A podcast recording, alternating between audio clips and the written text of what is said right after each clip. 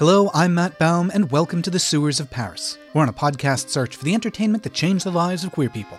On tonight's episode, 90s alt rock, The Wizard of Oz, and Pixar films versus Pixar reality. This week, I'm talking to Mayor John Bauters. Yes, that's right, the actual mayor of Emeryville, which are the words on the sash that was made for him by Pixar Studios, just one of the constituencies in his East Bay town. John never planned to become an elected official, and he doesn't care if people vote him out, which is maybe what makes him such an unusual leader.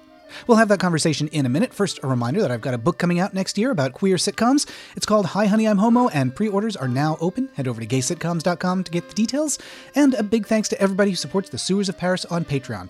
Patrons get hours of exclusive bonus videos about pop culture history, stickers and stuff in the mail, and shoutouts in YouTube videos. And speaking of YouTube videos, check out my videos about pop culture history. That's at youtube.com slash mattbaum. Now, here's my conversation with John. Well, this week I'm speaking with John Bauters. Thanks so much for joining me. Thanks for having me. So, what is the entertainment that changed your life? TV. Okay. Well, let's dig in. Uh, what are some of the earliest shows that uh, that you remember being like, "You're, I got to see this. I can't miss this." Kind of no, shows? actually, TV changed my life because I don't watch it. okay. then let's go the other direction. Like, how was t- like? It's such a like indelible part of, of most people's childhood. Yeah. Can you give me some context for like why that just it just wasn't there for you? Uh, my parents didn't actually allow us to watch TV very often. Uh, almost mm-hmm. never. We had about an hour of TV as a family once a week. It was usually the Cosby Show or Knight Rider, depending on who got to pick the TV show that week. Uh, usually on Friday night after dinner, um, and that was pretty much it. There was very little to no TV access, and so I grew up without it. And to be honest with you, uh, I don't. I still don't watch it to this day. I don't have any time or use for TV, so it's makes me a bad gay because there's lots of uh, folks who you know are like you can't tell me you've never seen the Golden Girls, or you can't tell me you never seen this or that on TV. And I'm like, very honestly, like I, I have not. I do mm-hmm. not uh, do not watch TV, and so it changed my life in the sense that I do a lot of other things with my time. That a lot of people I know come home and they unplug and turn on the TV, and I tend to do other things with my time. So uh, to answer your question, honestly, the thing that changed my life is TV because I'm uh, terrible at uh, the pop culture section of uh, trivia at the bar night trivia. Um, I can never get the pink pie on the Trivial Pursuit, so I always lose because I don't know who any of the TV actors or TV shows are. But um, TV is probably the one category where I have little to nothing to contribute to a conversation. Were you like as a kid aware that that was um, I don't know that there was there was like this kind of like blind spot as an adult that that was that was being created, or, or like were you, were you like the other kids the other kids can watch TV? Like did you compare your, your TV habits or lack thereof to, to other folks? Um, you know, I, I have thought about that actually. I don't know how often I consciously thought about it. I think I would go to friends' houses at times, and we would get to watch TV, and I would see something on a given you know visit to a friend's house, and I'd come home and I'd asked about watching it, and my mom would be like, "You don't need to watch that." And I don't really think I ever pushed back on it. It just wasn't a thing. We were encouraged to be outdoors and, and to go outside and do things. And so, and I really loved being outdoors. So for me, uh, it didn't really cross my mind all that much. But when I did get to college, it did um, it did affect some of my social skills because uh, the other thing that came with it was we weren't allowed to play video games, mm-hmm. and uh, so I did not play video games in college with most of the other college guys who played it. I didn't want to sit around and watch TV. Um, I did learn how to watch Friends. That's probably the one TV show I learned in the '90s in college how to watch. Uh-huh. Um, yeah, kind what of. What does it mean to like to learn how to watch? Like, what, what was that experience? I just it's weird to to sit still that long. Mm-hmm. I just find that weird. Yeah, people always say I'm extremely high energy. They ask how I get so much done in a day, and I think to myself sometimes probably because I don't watch TV. That's honestly how I how I think I probably get as much as I do done. But I fill my time with other things. I like being outside. Um, I, I, I, meet more people um, out for coffee or a beer or take my dog for a walk. So TV is just probably of all the mediums of um, media and entertainment is probably the one area where I've just never had any real interest. I'll watch the occasional hockey game. that's about it. Can you describe? You said that you were outdoorsy and like that's what your parents were encouraging. Um, what was the sort of the what was the setting like? Where were you growing up, and, and what was outdoors for you? Yeah, I grew up. Uh, I grew up in Michigan in the Midwest, and outdoors for me, uh, my bicycle was kind of my freedom. So I could go pretty much anywhere that I could get back home in 15 minutes from. And so mm-hmm. I was really encouraged to kind of explore my neighborhood, my community. I used to take it to the ravine. I would catch frogs. I would go fishing. I kind of just went everywhere. My parents' only rule was when the streetlights come on, you have 15 minutes to be home. Mm-hmm. And so I would leave the house after school and I would be gone until dinner time usually. And I spent that time seeing friends, going places, visiting, you know, everything from the library to the playground to wherever. And that was my social stimulation. My my friends and most of my experiences were kind of built around that. And I don't think my parents had any interest in having us indoors all evening. So it worked out for me. I carry that to this day. I, I live a car free existence. I bicycle and walk everywhere. I enjoy going to the water and to the forest and to the park. And I see my friends everywhere outside. So it's kind of just been my lifestyle habit. I don't think there's a, a good or a bad. I think people grow up culturally differently. And in our case, it wasn't like thrust upon us. It was just kind of like, you don't need that. And I don't think I ever really questioned it, but it's definitely become my lifestyle. Now, I know, like, just in our chatting uh, before we started recording, you had uh, an experience with the Wizard of Oz as a kid that that stuck with you, right? yeah, don't all don't all gay people have an experience with the Wizard of Oz? Um, that when I was, my uh, experience. Yeah. Yeah, yeah, yeah. I was going to say it just feels like that's a rite of passage or something. But yeah, uh, the first movie I was exposed to, I was like seven or eight years old. And the first movie that I was shown was The Wizard of Oz. And uh, here's this here's this young gentle boy who loves to be outdoors, loves animals, loves nature, and um, watching a depiction on a, a movie of Elmira Gulch coming in, nasty lady, and she snatches Toto from Dorothy. And mind you, I like love dogs more than almost anything. And she snatches Toto and she puts him in the basket and she starts to bicycle off of all things with this dog. And Dorothy is just terrified and she's in tears and she runs to her bed. And I had like a panic attack. Mm-hmm. I had this huge panic attack for Dorothy. Like in a, in a half moment, I, I, was completely gripped with fear um, for her and for the dog. And I was just mortified and I was and I think my parents quickly recognized that like I was emotionally overtaken by this. And then about a minute later into the film, the dog jumps out of the basket from the back of the bicycle and runs home to Dorothy and leaps through the window into her arms and she's just overcome with joy. And I had this huge amount of relief and I was so proud of Toto. And I remember being, mm-hmm. being like, what a great dog that dog is. Um, and but then being terrified the rest of the film, being very angry at that character for the rest of the film, and um, it really, uh, I think, when you're not maybe accustomed to TVs and movie TV and movies all the time, like watching all the time, especially as a child, they actually can have a pretty profound impact on you. I think my parents learned they're like maybe we need to we need to you know give him a little more access to some of these things because it really it really did throw me for a loop when I watched it. Yeah, well, you know, I had a sort of a similar experience. Like TV was not allowed in my house before, you know, hmm. the evening. Like you couldn't watch TV during the day, and very limited at night, and very few um, films. And so, like, I definitely, even as an adult, like even today, literally was just watching a Game of Thrones thing yesterday, and it got a little violent, and I was like, nope, can't look. Got to put my face behind my partner's back. So I like I wasn't watching the violent stuff because it like similarly I don't know, on those rare occasions as a kid when I did see something on screen, I had not developed the it's only a movie sort of uh, instinct that I think a lot of other uh, more um, media, I don't know, saturated kids do. I think that's, I think there's some truth to that. I definitely feel the same way. Did you have, like you mentioned, uh, there was that, and then watching Friends uh, with friends, I guess, in college. Um, were there things that you're like, these these are the few touchstones that I have, like that that became I don't know, a point of conversation between you and other people your age?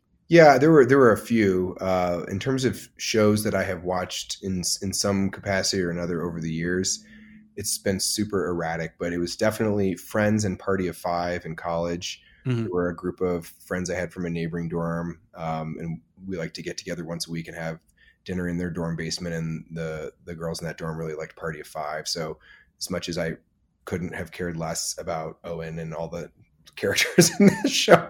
I subjected myself to that show for the sake of friendship. So um, I would say there were those. During COVID, uh, I actually got Netflix because I couldn't go outside as much as I liked.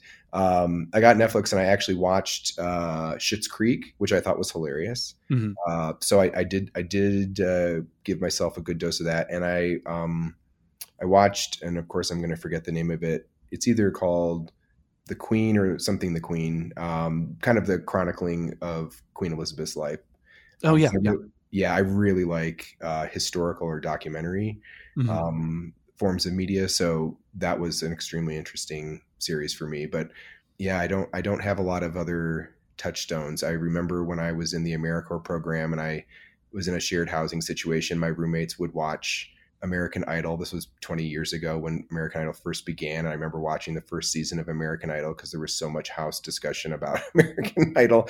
And I just, after like the third or fourth episode, it had gotten so complex at the community dining table. I was like, okay, I'm going to watch it tonight because I just can't stand not knowing who any of these people are or why certain people in my house liked and disliked everybody. So I have, out of mostly out of curiosity, watched TV here or there, but I I haven't turned the TV on honestly in probably nine or ten months now. Hmm. Were there uh, books and um, music? Was was that a, a, part of your life? Yeah, music and books were absolutely a part of my life. Um, grow, growing up, m- most of the music in our house was uh, was '60s and soul music. It was just what my parents liked, and so mm. uh, I probably for my age bracket know way more songs from the 60s and 70s than most people in my age bracket do. Uh, but I definitely developed my own taste as a high schooler and a college student in the 90s for 90s bands. Big fan of Nirvana, Smashing Pumpkins, Green Day, um, probably classic 90s bands for most people. Mm-hmm. Um, but also the definitely have a, a, sweet spot for Britney Spears. Love Britney Spears. Mm-hmm. Uh, have definitely taken to Lady Gaga. So have all the relevant queer elements as well, I think. Um, but I don't follow some of the new newer bands or newer music. I really think Lizzo is like she's the shit. Um, really love Lizzo, but I, I, don't follow new musicians probably the same way I did when I was in college. Mm-hmm. You know, it it um, made my heart do kind of a somersault when you described all those bands as classic. That I'm like, oh yeah, I like modern, and I'm like, no, that's actually that was that was my teenage and twenty something music as well. Like what was called then alternative, I guess. I guess now classic yep. alternative. Yep, yep, yep classic alt. Yeah. Yeah. uh, did you go to like live shows? Was was that something that, that you did? Yeah, I would go to concerts. Um, actually, the very first concert I went to was a Nine Inch Nails concert, and Perfect Circle opened for them. Uh, and I came home with like 45 cuts in my arms and, and oh my gosh. shoulders from a mosh pit. Uh, so not not on brand for me, but I definitely they were they were um, at the Van Andel Arena in Grand Rapids, and I I went to a Nine Inch Nails concert. Um, I would go see Counting Crows, Dave Matthews Band, kind of your mainstays for that era for our generation of, of music. Whenever they'd come to town uh, mm-hmm. or be nearby, definitely go see them. Always an outdoor venue if I could if I could get one. Didn't really love um, didn't really love inside arenas. Uh, U2, I saw U2 right after 9-11. They hmm. came mm-hmm. to they came to South Bend, Indiana, and I had tickets. I saw them right after 9 11. I've seen Madonna a number of times. I've been very mad at ex boyfriends of mine who got tickets to Madonna but did not buy me tickets. That's a quick way, oh quick, way to lose, quick way to lose me as your boyfriend. Yeah. So I was like, oh, they're like, oh, I'm going to Madonna. I got a ticket. I go, oh, I'm going too. They're like, oh no, I can only get one. I'm like, okay, well, we're now experts. so yeah, um, yeah, no, I, I definitely love. I definitely love music. I have a pretty wide range of music. I mean, if you were to go through my my iTunes like I like folk music. Um, I really like you know some of the old 60s music. I definitely have some diva music on here. I you know I, I like TLC. Mm-hmm.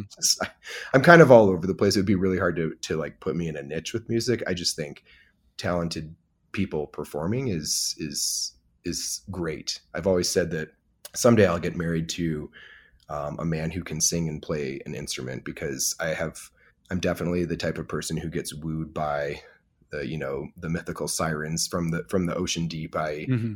Lo- totally fall head over heels for a guy who can sing or play an instrument. Love it. Did you have when you go into like um, concerts? Was there like a community of uh, other fans of whatever the kind of music was that you were there for? Like, were there people who like bonded around those shows? Um, I think we, yeah, I think there was. I think that sometimes it's just bonding around the experience. There were definitely people like when I the friends I went to the Nine Inch Nails concert with, they were way more into Nine Inch Nails than I was. It was a little hard, uh, hard on the music taste for me. They'd have also gone to like a Marilyn Manson concert, and I would have had zero interest. But I would have gone for the the sake of the friendship and the interest in the music, just generally. Um, but I do think there were communities of people who, you know, organize around or or have fraternity around music for sure uh, especially U2 was one of them. there's definitely like when you meet other U2 fans, like yeah, you, you can talk forever about what your favorite song, what your favorite album is, and even if you didn't know the person before you got to the concert, have a great time with them. Mm. You, I asked because I had an experience growing up in Connecticut. Um, our like the kind of alt music place was called Toads, and there was definitely like a crowd of us who knew each other through Two Skinny J's and Less Than Jake, and um, mm. uh, gosh, Mighty Mighty Bosstones would have been going on around that time. Mm-hmm.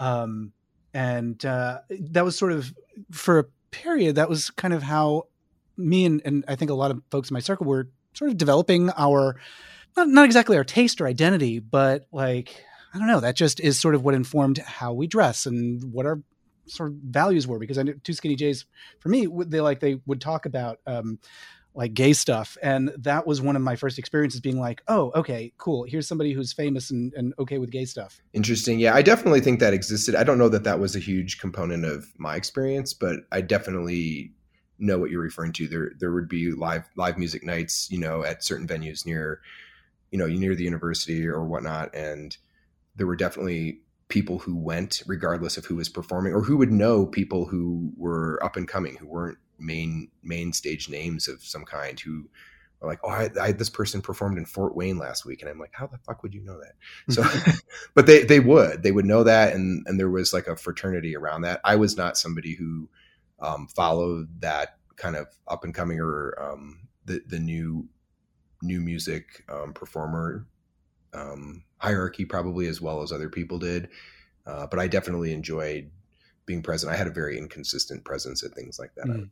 You know, something else that I hear from a lot of folks um, on the show is that media is what you know, what whatever it winds up being for them, gives them sort of a sense of like the gay community that's out there, the kinds of like the options that are presented to them. And I'm curious, like, what it was for you. Like, I'm sure there weren't, um, you know, just not watching a lot of TV until you, you got to college. I guess Party of Party of Five did have a gay character, right? Was there? Yeah, there was yeah. there was there was a gay character um, in the show. There was this was the same. This was the era where like Will and Grace, mm-hmm. right, was like kind of the mainstay of you know. There's oh my gosh, two openly gay guys, and it was funny because you being being out in the '90s, most people, especially in the Midwest, were really derisive of that.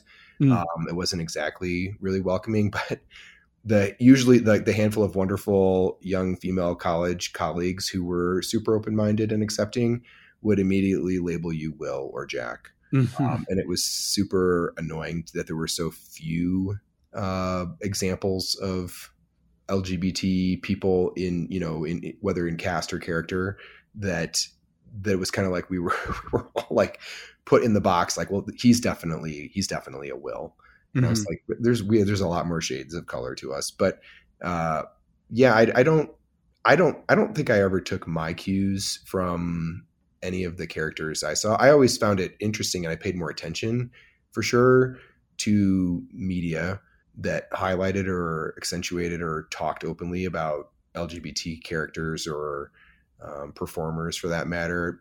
But I also felt at times like some of them uh, really challenged my identity, my own identity. So like I think of like Eddie Izzard, hmm.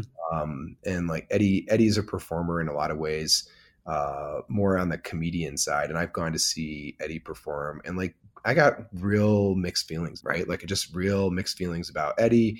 I think at an earlier time in my life when there was far fewer kind of like public facing figures like that, I, I disliked it to a degree, and I, I I wish that wasn't the case um, in in retrospect, but I think it was because it was like, oh, are you a Will or a Jack? It was like there was like a handful of choices, right? And to have some of these choices be kind of for people to identify you or like you know to try to like relate to you, especially straight people, you know, trying to relate to gay people. It's like, oh well, you know, I you know.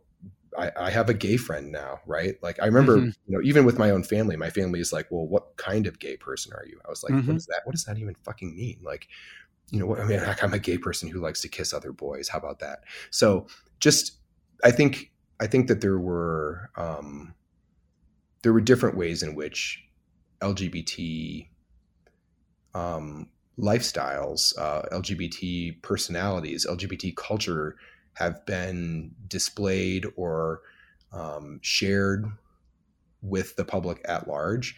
and I think that the movement needed to begin somewhere. And so the fact that I think the 90s was really a turning point for that kind of discussion because there's definitely examples of gay or at least like questionably gay characters prior to that, but none of not kind of the pronouncement as there was when you have a full sitcom about two gay characters kind of. So I think that there that was a time when a lot of people were trying to identify and be supportive or relate to it and it just made relating to it had to fit into like there was only a handful of boxes on the form mm-hmm.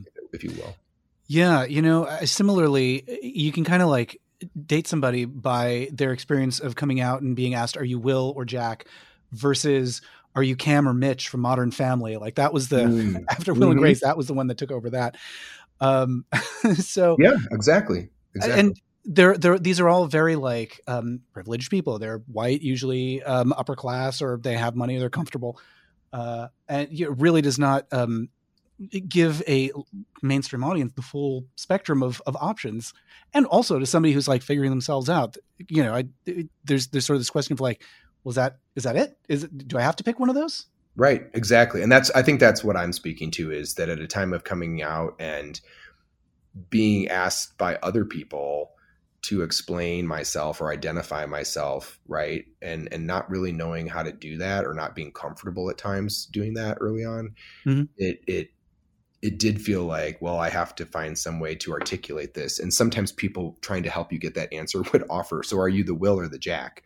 And it was just like well what does that even mean? Like you know because i'm i'm both of them and neither of them at the same time. So that i think and i think you're exactly right. There's so for so long there was almost no female representation and for certain very little to no representation of minorities of people of color and so they have dynamic you know cultural representation in within the lgbt community. And one of the big challenges within our community is long standing racism towards black and brown queer people. And i think that that played itself out through the privilege of you know mass media and TV and movies that always chose to depict the happy white gay male couple, you know, like like you mentioned, just be, being the kind of stereotypical or archetypical um, perspective of what a gay relationship is or who's in a gay relationship. So it normalized my experience in a lot of ways, and it only further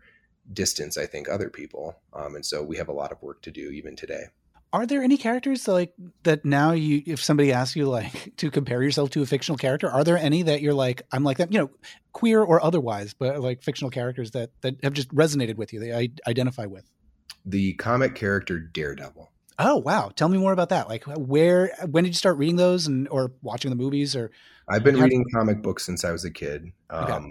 so yeah in lieu of tv uh, i was given subscriptions to comic books.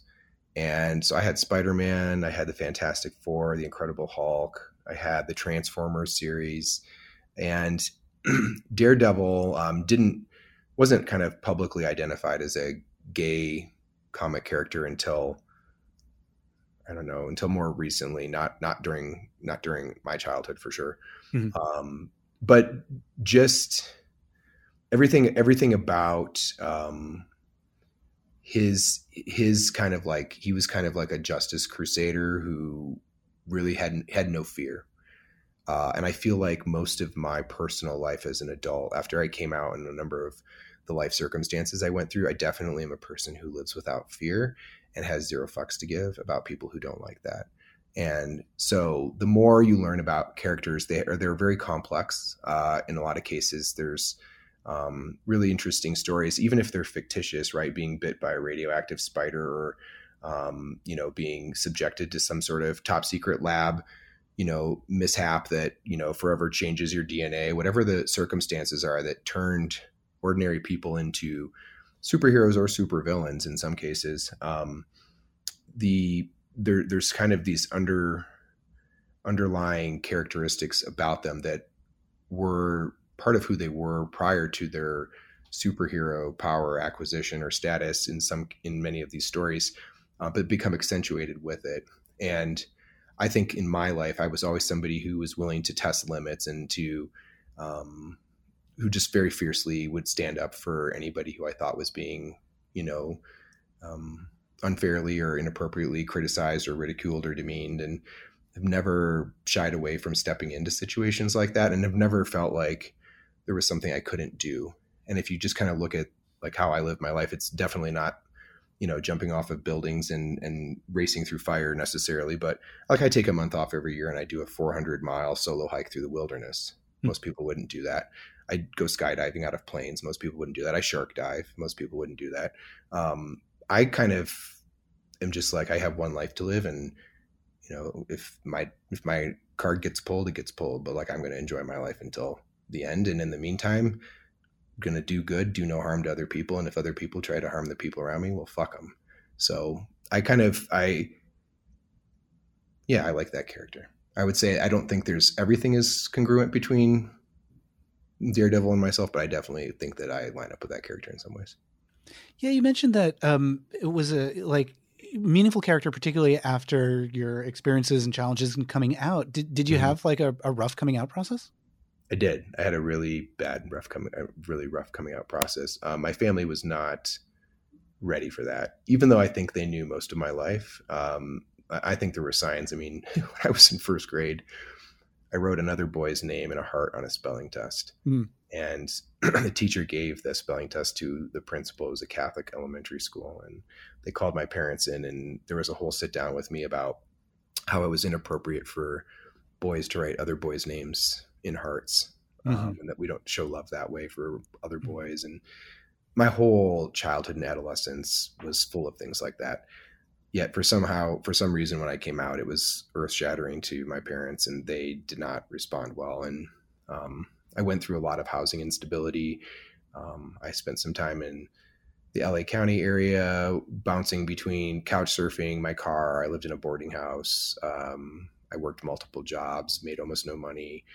I had a really rough early 20s um, but i definitely figured it out for myself in my own way not without mistakes or you know challenges, but definitely figured it out for myself. And I think it was that process of going through all of that, all of the things that I went through. I think that process kind of just like put me into the fire, and I came out very solid steel like there's no there's no person who's going to do something to me or take something from me that I don't voluntarily give them myself. So yeah, I kind of um, I can be a little rough around the edges. I think some people would say because I don't really entertain stupidity very well, and I'm not um, I'm not one of these people who sugarcoats or puts butter on things that don't mm. belong there. One of the, um, you know, you mentioned like shark diving and skydiving and um, going hiking by yourself, and I think mm-hmm. one of the um, I don't know. The, the, one of the things that you've done and accomplished that uh, strikes me as being a particularly risky move is running for office. Like, uh, mm-hmm. you know, making yourself so incredibly vulnerable uh, to to the approval of others. But it also sounds like that's that's something that um, you know, like other other people's approval emotionally doesn't matter to you, but uh, or as much as it might to other people. But then you know, it's it's a it's a big career move, and you're just putting yourself out there in a way that's um, mm-hmm very unusual. What what led to you um, running for office? I didn't think that people who were in elected office represented people like me very well. I felt that there are, and I still feel this way, there are two types of people who are in elected office politicians and leaders. And politicians are the people who tell you all the things that you want to hear and have actual no actual plans to deliver those things. Um, aren't too concerned about those things if they come into conflict with their ability to retain office, you know, positions or retain be retain office, stay elected. Mm. Um, and so they they make votes based on what's the most um, expedient thing for them and their ability to retain decision making power. And I think that that's just such a fucking waste of time. Like, what is the point of being in office if you aren't going to actually do the things that you committed to do and you aren't going to take on the challenges of addressing community and educating community and bringing community along and working through um, problem solving for really important community challenges. And so I, you know, one of the things that makes being my, my tenure in office, a lot of other elected people, candidates call me and always want, you know, advice from me. They're like, you're getting all these things done. How do you do it?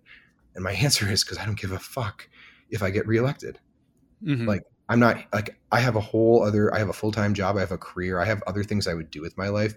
I'm doing this because I really care about my community and I believe there are a lot of people who live in our communities today who are invisible to the people who are supposedly serving these communities in elected office. And I just felt as a young queer person, there were no services for people like me. There was no supports for people like me. There, I felt extremely invisible and you don't have to be gay to be invisible. Immigrants are invisible. People who speak English as a second language, working people are invisible.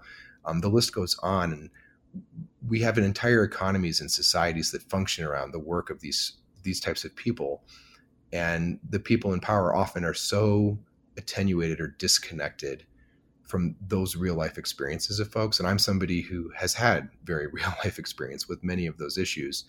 And so for me, serving, even in my city, serving is about creating an inclusive space where everybody is visible and everybody belongs. And yeah, I have people who detractors, people who don't like me. There are certain people who go out of their way to try and make me miserable. And I think in the process they make themselves miserable because they don't have any power over me. Because I don't I'm not seeking their approval. I'm not worried about whether I will even run again in 2 years for a third term or if I do run and I lose, like my life doesn't end if I lose, if I run and lose, if I choose to do that. Like my life doesn't end. I will have served with integrity, delivered on the things I promised people I would deliver on, and upheld the values I said I would I would keep.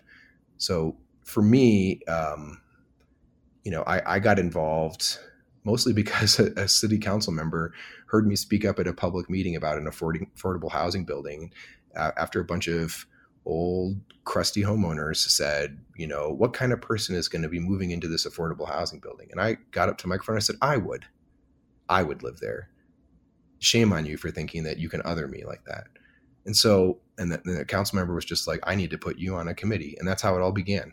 I mean, for me, that's how it all began. I wasn't seeking it out, but you know, I also believe that public service is a really serious responsibility and we have unreasonable expectations of public servants. We want them to do it at no cost. We want them to do everything at no cost. We want them to solve problems yesterday.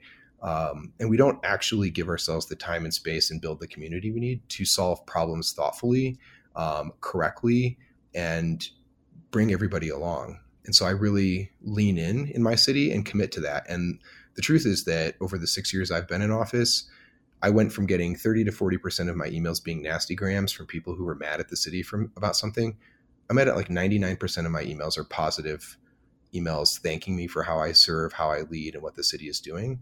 So it doesn't happen overnight. It's a process, but I um, I lean into my identity. I am very transparent about my former housing status. I'm very transparent about um, my experiences as an LGBT person. I'm very transparent about my economic struggles as a young person. Um, and I lean into all those things to ensure that other people know I see them and that I, I understand what their issues are and that they're not going to get left behind in the decisions we make. Yeah, you know something that um, you said on Twitter a while ago. I, I, can't remember exactly what the conversation was. I think it was something about like accessible bike, accessible infrastructure um, there's some question about like, well, what if people don't? You've made a decision. People, somebody said, what if people don't like what you did? Why? Why? How could you do this without doing a study to find out what they want? And your response was something along the lines of, uh, then they can vote for someone else next time. Mm-hmm. Yeah, people, people, people create these processes that don't need to be the way they are. So the decision, the the tweet you're citing is um, in in March or April I was walking to a bus stop, and on the other side of the street, there was a bus stop. There's an old man, African American gentleman with a cane and a grocery bag, and he was leaning on a city trash can at the bus stop with his cane. And I looked at him and I stopped and I thought to myself, why isn't there a, bu- uh, a bus bench there? Why doesn't this man have a place to sit? And so I, I took a photo of it and I tweeted, I said, I see this. This is a policy failure this man should not be leaning on a trash can. I said, I see you, sir, and I'm going to fix the problem. And a lot of people kind of derided it at first, like, oh, okay, yeah, blah, blah, blah, you know, whatever. Um, but people who know me, especially, I mean, there's a lot of people who follow me at this point. People who know me know that if I say I'm going to fix something, I'm going to fix it. And I went to the next transportation committee in the city, which I sit on, and I said, why don't we have, I want to know how many bus stops we have that do not have seating. And I want to know why And they came back and they said there's a just under 50 of the bus stops in the city do not have a bus bench of any kind. And the reason is various depending on each of these sites. And I said, okay, I'd like you to find a cost effective way to put a bus bench at every spot. And you know that pushed on the city process which is well this is you know there's all this other list of bigger sexier projects i was like listen bus benches aren't sexy nobody's going to write me a thank you letter about it probably but that's not the reason why we're going to do do this over these other things that are you know politically favored things like we're going to build a brand new park and playground those are the things that people love like bus benches nobody's calling you about but there's people standing there or not taking the bus because of it so the city staff did the homework and the research. I sent them several options. I crowdsourced from online. I said, Do people have suggestions for great seating options? All kinds of people who follow me on Twitter are transportation oriented, and they sent me a whole bunch of ideas. I went through them. I sat down with our staff. We found one that, between cost and labor, if we bulk bought them, was an actual doable project. So it came back to the transportation committee about a month and a half ago, I guess. And staff said, We are moving forward with a contract to purchase 50 sets of these this type of um, bus bench seat, and we are going to retrofit and install them at all 50 of these stops before the end of the year. And so I posted that on Twitter, and people lost their minds. They were like, in, in a good way, they were they were they were like, I can't believe this just you just did this. And I'm like, isn't that what the function of government is supposed to be to solve the problems? And somebody kind of jokingly said, well, why didn't you do spend six to 12 months studying it and all this money? And that's that's the problem with cities. Like it's not that you can't or shouldn't study things, but we study things to death. We study them to the point of paralysis where we don't actually solve anyone's problems. And there's a balance to be had, right? Like studying, you know, studying a, building that's going to have significant environmental impacts, sure, let's spend a little more time with it. Studying which type of bus bench to put on a sidewalk, no, I'm sorry, this can just be done. It does not require us to spend a year and a half doing it. Like I won't name the city, but there's a nearby city that's studying which type of trash can to put out on all of its street corners. Like, and spending hundreds of thousands of dollars doing a research study about trash cans. Maybe you should just put trash cans out there. Mm-hmm. Right. So yeah. that's that's my style of leading is is understanding the balance between and, and again why I ran is because I think that there's a balance between getting shit done and understanding which are the things that need more community process and time but balancing that again against getting shit done. Yeah, you know what you're describing um, does remind me very much. Uh, I'm not saying like you're taking all your leadership cues from Daredevil, but the, um, the uh, you know the the spirit of like I see somebody in trouble or I see a need and I'm gonna get involved. Gonna go do not, it. Yeah, yeah. not for me, not for my career, uh, but you know I'm, I'm in a position where I can. So why wouldn't I? Right. Do you have uh, projects like on the horizon, like a, a dream project um, that's like your, you know, I don't know, like on your wish list? Oh my god, I have so many projects. Um, yeah, we just we just I, I, had three, and one of them just opened last year, which was our brand new bicycle pedestrian bridge. Mm-hmm. um, there's uh, there's a greenway bicycle greenway connected to it that is almost finished. Will be finished next year. Um, there's a railroad safety project that would, again, not sexy things, but would actually put all kinds of double armed gates and fences and safety apparatus at all of our at grade crossings um, for streets in, in, our city. We got a state grant from that I've been pushing for a number of years now. The city has wanted it for a long time. It will allow us to create federal railroad quiet zones so the trains don't have to blow their horns through the middle of town. So it'll create a huge livability increase for us. Um, that project is in construction. I think my dream project is the entire redesign of 40th Street, which is a massive um, arterial corridor. It has five lanes of traffic and a parking lane. And the council um, approved my request to eliminate all of the parking spaces, turn it into a dual direction bicycle track with protected intersections, remove one traffic lane in each direction, and turn it into a bus only lane with bus islands um, and reduce the actual car lanes down to two with a turn lane. And so that project is about $20 million. We have about six to six to eight of it, I think, at this point. Um, and I'm just working really hard to try and get some of our state legislators to uh, buy into the idea of having a city with really, truly multimodal, safe options for people to come to their jobs and their homes and connect to the Bay Trail. So that project is one I really want to see through, and I'm really committed to getting the money for. I'm very excited to hear you say that um, 40th Street is on your radar. Uh, many years ago, I lived in San Francisco and um, wound up um, crying in a parking lot in Emeryville because I was trying to get to IKEA and just couldn't couldn't get there. I couldn't make it happen. I could see it, but I couldn't figure out how to get there. And 40th is sort of a nexus of a lot of um, I don't know generations old ideas about street mm. design. 40th Street is my idea of bad street design, and uh, yes, it was a street that didn't exist until about 1991, and it was added as it is as part of that shopping center project, the East Bay Bridge Shopping Center. So when the Home Depot and the the Target was used to be a Kmart and the Best Buy, all that was built. Um, one of the things that the developer agreed to do was to build 40th Street and the little bridge that connects it to Shellmound, where the IKEA is, and it is over um, oversubscribed to cars, and it needs to be multimodal and really reflect the diversity of transportation options people want to use and connect people to the Bay Trail and all of the other great outdoor amenities we're building in Emeryville. And so uh, I'm really grateful that the council was 5-0 in supporting the 40th Street hmm. redesign plan. It's uh, very dear to my heart, and I'm hope I live just off of 40th Street, so I'm very um, hopeful that before my time in office ends, that we'll be able to have it under construction that's really exciting news as, as someone who was uh, once traumatized by 40th Street. Sorry about that. what do you do with like all this stuff? Like, I, am sure it's very busy, keeps you um, just on your toes constantly. What do you do to get away and relax and um, do something for yourself? Mm, so I do. I, ha- I have. Uh, I have a couple things. My biggest thing that I do is I go outside. My big. My big message to everybody is if you want to find inner peace and happiness and restore yourself there's no alternative to nature.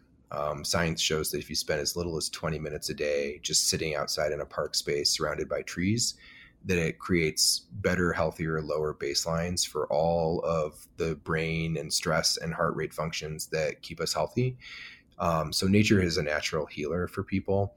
Um, I access nature every day. I take my dog on a five, six mile walk every morning on the Bay Trail. I really just begin my day connected with you know nature as much as I can. And then when I am stressed out or have a particularly hard day, I make sure I give myself time in the evening to just go sit in a park.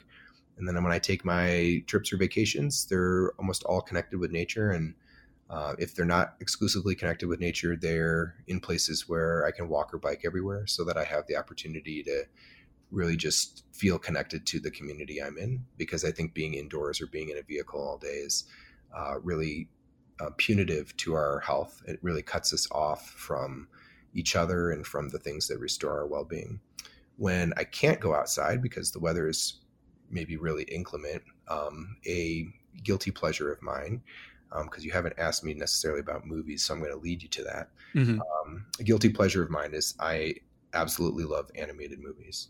Um, I don't really, I haven't been to a theater in a very long time. I don't really have like a movie I'm not an aficionado necessarily, but I love Disney and Pixar animated movies, and I cannot hide that from anyone. Anyone who knows me knows that I think they're the best thing in the world. And to me, there's something very joyful and, and relaxing about them. And so I I would rather not watch a heavy movie or I hate rom coms, and I don't need to have a horror movie every day. So for me, I think um, animated films are also just kind of a light-hearted way for me to disconnect at the end of the day.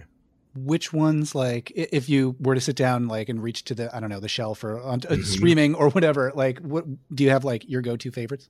I do. I have i've got a couple. Um coco is by far my favorite. Mm-hmm. coco is one of the best movies that has ever been made. Um that movie can make me laugh. It can make me cry. It can give me all kinds of feels and i really love it and it's just so educational and it's very uplifting um of culture, and it, I think it's just a, a, missing piece for a long time in animated film. Uh, was just really heteronormative and white centric, and I think that this is a really good change for animated films. Um, in terms of old films, I always really really loved um, The Sword and the Stone and Robin Hood, mm-hmm. and so it is not at all uncommon for me to pull out Disney's Robin Hood from you know 50 years ago and and watch it and I can read recite every line from that movie and it's it's kind of mind numbing and innocent and and fun and uh, I just enjoy it. I don't I can't explain why. That was a hundred percent. That was my go-to as a kid. Um, often fast forwarding the love song in the middle because that it didn't really speak to me.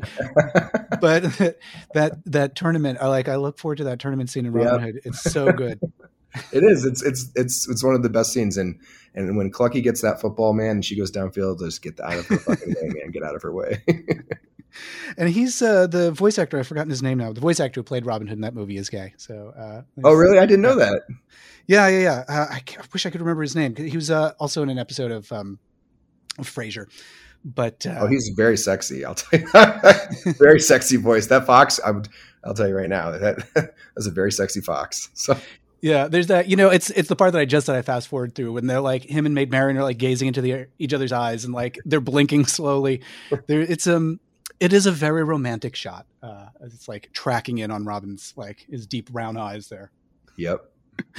uh, awesome, and you know, and you've got like Pixar. You've got like those folks. Uh, they're they're your neighbors. They're they're right there, they're right across the street from City Hall. Yep, my my office looks right out at Pixar Animation Studios, and I've been their guest on a number of occasions for various events and things. Um, I saw some, that they made you a sash.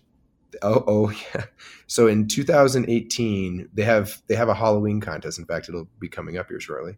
Um, they have a Halloween contest, and the guy who Mike Fredrickson, who puts the Halloween contest on, or did at least up until COVID, um, every year he comes up with a different grand prize. So there's always like three runner up prizes and a grand prize, and they go kind of like bonkers on these prizes. So one year it was like they made a bust, an Academy Award bust of the winner, and put it in their case with their their actual awards, you know, um, or their their Oscars, whatever the whatever the award is that they get. Um, they they they did, they did different things. So one year he calls me and he's like, "I'd like you to be. I have this idea," and he's like, "You're kind of a character yourself. I'd like you to be the the grand judge for this year's contest." And he's like, "I want to come up with some idea for you. Can you come over to the studios and meet with some of my team?" So I come over, he's walking me around, introducing me, showing me the layout of some of the venue for what the event's going to be. He's introducing me to people and he's like, This is John Bauters, he's the mayor of Emeryville. Every single person goes, Wait, are you are you the actual mayor of Emeryville? Every single person to a T. It's a common thing I get. And I said, Yeah, yes, I am. so the thing we came up with was that I was going to sit in this side room where they wouldn't be able to see me. I was going to watch the whole contest because all this 1,300 staff come out and they watch all the contestants and I was going to text Mike which one I wanted to be the winner. And I was able to get IKEA to give me eight of its employees in their yellow and blue candy stripe outfits with bugles. and um, the night before on the city council agenda, I passed on the consent calendar a special proclamation that's completely ridiculous about Pixar. It's like full of just like jokes about Pixar. Um, and we printed it on a giant parchment the size of an office wall and then put it on a board and like formally. Uh, these people can make anything. I'm telling you right now. Put it all together. Um, we brought the Emeryville flag. We brought Swedish flags. And when they said he announced, and now to give the grand prize, John Bauters, the actual mayor of Emeryville. So they made me a sash that says the actual mayor of Emeryville. the, the, bugles blare, the doors open. All these IKEA people march out with Swedish flags, and behind them, I walk, walk out like a third world dictator with like the sash, right? and behind me is this giant proclamation that three people are carrying on a giant board um, and we walk up on stage. I announce who the winner is. She comes up. They give me a big quill. I sign my name on it. Like people thought we were like, this cannot possibly be real.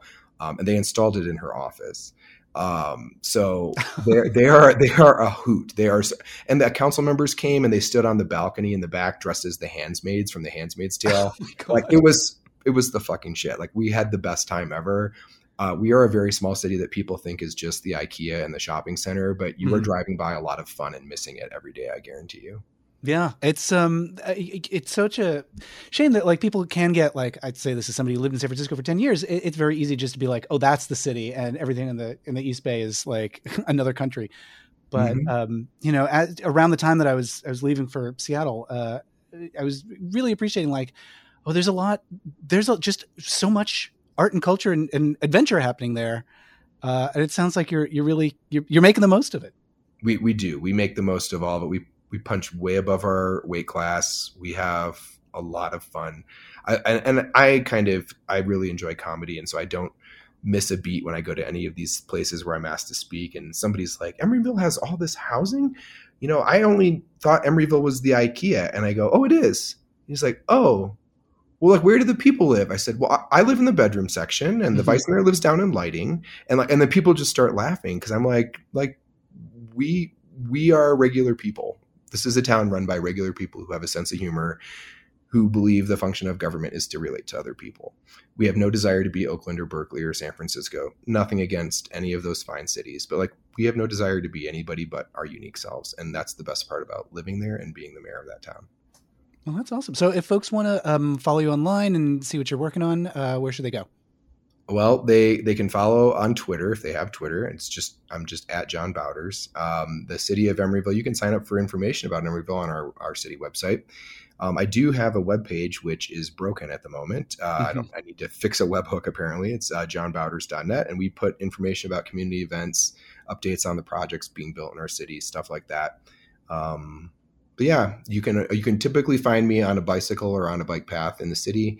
It's not at all uncommon to see me out with my dog and talking to a neighbor in the city on a given morning.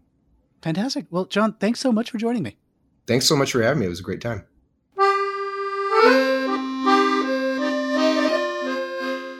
Thanks to Mayor John Bauters for joining me, and thanks to you for listening. And thanks to everybody who makes the Sewers of Paris possible on Patreon. Head over to patreon.com slash mattbaum to support the show and get backer rewards. Check out my upcoming book, Hi Honey, I'm Homo, for a history of queer characters on American sitcoms. That's at gaysitcoms.com. Visit my YouTube channel for stories about pop culture at youtube.com slash mattbaum. And keep up with more of my projects through my weekly newsletter. You can sign up for that at mattbaum.com. The theme song for The Sewers of Paris is Parisian from filmmusic.io by Kevin MacLeod and Comptech.com. Licensed under Creative Commons by Attribution 4.0. And until next time, croissant.